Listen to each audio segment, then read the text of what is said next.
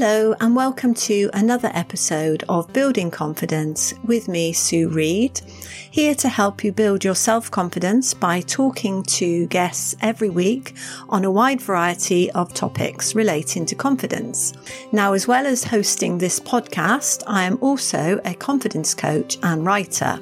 I now have a free weekly newsletter called Confidence Matters, and I'll put the details in the show notes in case you're interested. So, now with no further ado, let's jump into the episode. So, you'll notice this week I don't have a guest with me, and that's because I thought I'd start something new and do some solo episodes where it's just me on my own. So, they will be a lot shorter, and let me know what you think of them. So, just to kick off, I thought I would talk about people pleasing a little bit. If you are a people pleaser, so this is the type of person that basically wants to please everyone else. So you put everybody else's needs before your own. This can be a bad thing. It can be bad for your health. It doesn't actually do anybody any good in the long run. So this chat episode that I'm doing now is based on an article I wrote on medium.com on people pleasing years ago, I worked with a lady called Helen. Helen was kind and sweet, and everyone joked about the fact that she basically ran the office. She would arrive early and she'd leave late. She was always doing stuff for other people. Every kind of two or three times a day, she'd be walking around the office saying, Does anybody want a coffee? Does anybody need any stationery? You know, I'm popping out. Does anybody want anything? Whatever you needed, Helen was there. She was like the little office puppy, really sweet and ready and willing to go and fetch for you at any time. But unfortunately, when the company started making cutbacks, Helen was made redundant. Helen thought that she was an invaluable asset to the company because of all the extra things she did over and above her own work. But the problem is the company said that Helen didn't show enough initiative in her role. She lacked ideas and her work wasn't at the expected level because she'd focused on other people instead of on her own work. So she is, I, don't know whether she still is because I haven't seen her for years, but she was what is known as a people pleaser. And she wanted people to feel that she was an asset to the company, but instead she just made herself expendable. If you're the type of person that always puts everyone's needs before your own, and if that then makes you feel resentful at times because you feel people just don't appreciate everything you do for them, Maybe also you are exhausted from being taken for granted, but still you can't stop saying yes to other people when they make a request.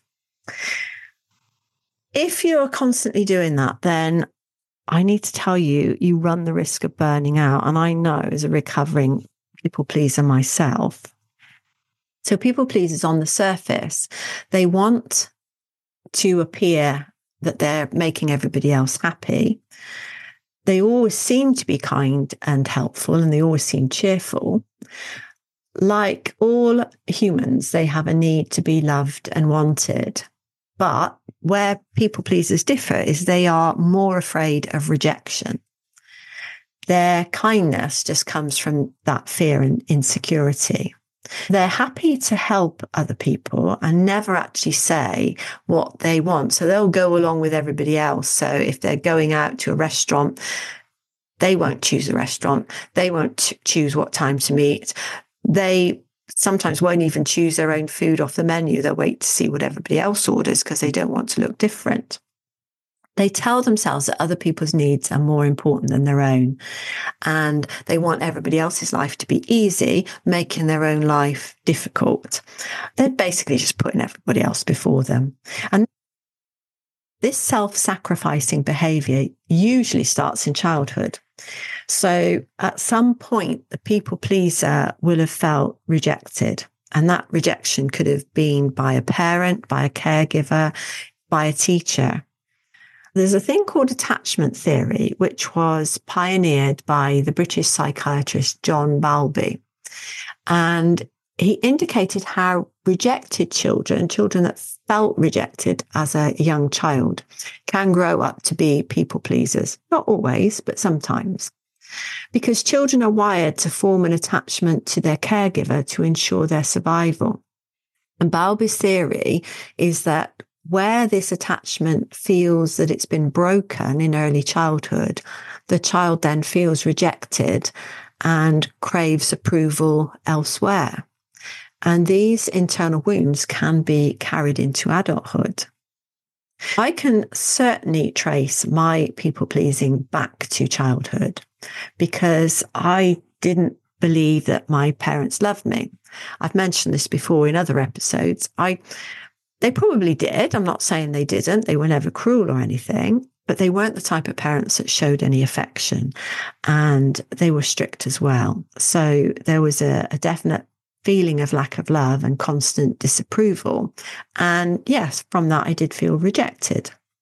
I have a memory of school trips and other children being dropped off by their parents and their parents carrying their suitcases, helping them on the coach, waving them off goodbye. And there was me walking up the road, carrying my own suitcase all alone, nobody to wave me goodbye at all. And just thinking to myself, would anybody really care if I never even came back? Would anybody even notice for a while if I hadn't come back? And at school, because my father was strict, anything less than 100%, anything less than a straight A was a failure. So there was no second place. The second place was the first loser in my dad's eyes. So not being particularly bright at school because I didn't like it because I was so shy. You can imagine how this made me feel. And particularly when my younger sister did always get straight A. She was the clever one. And I always thought my father thought that she was the winner and I was the loser. So you need to stop people pleasing. Always being everyone else's doormat might make you feel wanted, but eventually, like I've said, this behavior will damage your physical and mental health because you might be neglecting your own needs, cancelling your plans in order to work late or missing your workout because a family member wants a favour doing. And when we've got more on our plate than we can cope with, our stress levels go up. And worrying about other people's issues and problems, taking them all on our own shoulders, yeah, that may help them, but it's really draining for our own energy. So putting yourself last, even if you think you're being kind, will make you resentful in the end. And then you're feeling resentful, but you won't confront anybody because they might get angry with you. And then that's another rejection.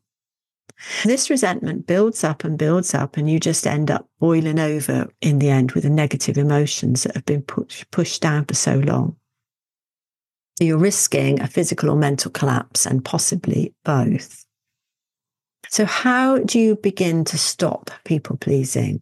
Well, there's a few steps that I took that could help. When you're stopping being that people pleasing person that you've been for so long, it is hard to stop because that fear of rejection will be great at first. It will take time, but it is possible to change step by step. So, a couple of things that I did is I learned to love myself because I remember telling myself, you're an adult now. You don't need everyone to like you, but you do need to like yourself. And I started looking in the mirror. And like when I looked in the mirror, looking really closely and telling myself that I loved myself. So think about when you look in the mirror, what do you see? Now, I asked a client this and she responded, I don't look in the mirror. I just can't bear it. And I understand that because I was like that once. But looking in the mirror and telling yourself you're a good and lovable person is important. And, and, when you repeat the same thing over and over again, your brain starts to believe it because it's heard it so many times. So even if you don't believe it to begin with, keep telling yourself that you love yourself. And eventually you will start to actually love yourself, as I did. The next thing I did is I wrote out a greatness list. And this is another thing that I do advise or recommend my clients to do. And that is write out all the things in their life that they've achieved, like no matter how small, no matter how long ago, recent things, big things, small things, long ago things, everything you've achieved, passing exams, learning to swim, learning to read, doing a presentation at work, whatever you have done, put it on your greatness list because that is your proof to yourself doesn't need to be proof to anybody else. They don't matter, but it's proof to yourself how much you actually have achieved in your life. And when I did that, I realized that subconsciously I'd been trying to live up to my father's high standards, even years after he'd passed away. And I realized that actually I didn't have anything to prove anymore. And this realization was actually quite liberating. So, if you were to move everyone else's needs out of the way, what would be most important to you? What is it that you really love from your heart? And if you're not sure, then think about when was the last time you felt pure joy? So I was asked this by my own life coach a few years back. And when I closed my eyes and thought, what, what really brings me joy? I had a vision of being in nature and hearing the call of a bird of prey. And so my coach then asked me, what value does that represent? Freedom, I said. That was my immediate response freedom, feeling free to be myself. And that's actually quite revealing for someone who had been trying to keep everyone else happy and missing out on her own needs. So when you do that exercise and you're looking at what's important to you, you can from there work out what your values are. So for me, spending time with my loved ones and close friends makes me happy. So the value there, I would say, is connection. Being in nature makes me happy. So, like I've said, that gives you the value of freedom, appreciating freedom. And I love doing things like working in my garden and I love writing. So, creativity. If you want to, I do recommend working out what your values are, the things that are really important to you. You can base your values on the things you love to do. You can also think of things that annoy you because things that annoy you, like somebody turning up late for an appointment, then being on time may be a value of yours. Things that annoy you usually means that that is a value that's being stepped over. So if you think about your values, then the irritation you feel when you're people pleasing and you don't get any thanks for it, that could be because your values are being stepped on. So resentment and anger may be building up inside you because you don't feel that you're appreciated. You don't, you're not getting any gratitude. You're not getting any respect. And the more that these emotions get pushed down, the more the pressure builds up inside you. Once you've started to feel better about yourself, the next step is to start saying no. Now, this will be hard because if you think about what we said about people pleasing starting when we're very young, then keeping other people happy has become familiar to you. But what you need to remember is you control your life. So you can make choices that are best for your physical and mental health. So when somebody asks you to do something that you want to say no to, but you actually end up saying yes. Think about your values. So, thinking about what value are you giving away? What are you ignoring when you're saying yes? Say, for example, you've planned to go to a workshop because you're trying to advance your career. And this workshop a, like a once in a lifetime. It's really important to you. But your sister wants you to babysit. And she could get somebody else, or she could not go out. But you normally say yes and drop everything and help her, even though you feel irritated that she's asked you again at short notice again. So rather than cancelling your plans, you could say to her, No, I, I'm sorry, but I have plans tonight and they're important to me. And at first, she's going to be shocked. And at first, she will probably push back and say, But but you always babysit. Why, why are you making arrangements? You know, why aren't you at my beck and call? But this is not selfish, it's self care. This is what you need to do. Because this is setting healthy boundaries, and you can do this around your personal life and your work life. So, going the extra mile at work, taking on extra work to get yourself noticed and appreciated at work is a good thing. It helps you to stand out. But staying late when everybody else has gone home to do somebody else's work or taking work home with you because you were called on to do other things at work during the day and you didn't get your own work done. So now you've got to do it at home. That's not helping anybody, particularly you. So you need to be saying no to those things at work and only doing the things that you will actually benefit from at the end of the day. And remember, no can be a sentence all on its own. You don't have to say no because or I'm sorry, but you don't have to say that. But it can be very difficult to suddenly give a, a short, sharp no without a reason. So you might want to soften that by initially, when you're feeling a little bit afraid of being rejected still, then say somebody says, Can you spend a whole morning helping me move boxes or, you know, whatever, and you don't want to, you could say, well, actually, I'm busy. I can't spare the whole morning, but I could spare you an hour. How does that sound? And then they can either accept it or leave it. It's up to them. But you've made a decision and you must stick to it. You mustn't back down when they go, but no, I need you all morning. Don't say, oh, okay, then you had a plan. Stick to it. The secret then the real secret to success and living a life on your own terms, not worrying what anybody else thinks of you, is to circle back to that statement of self love.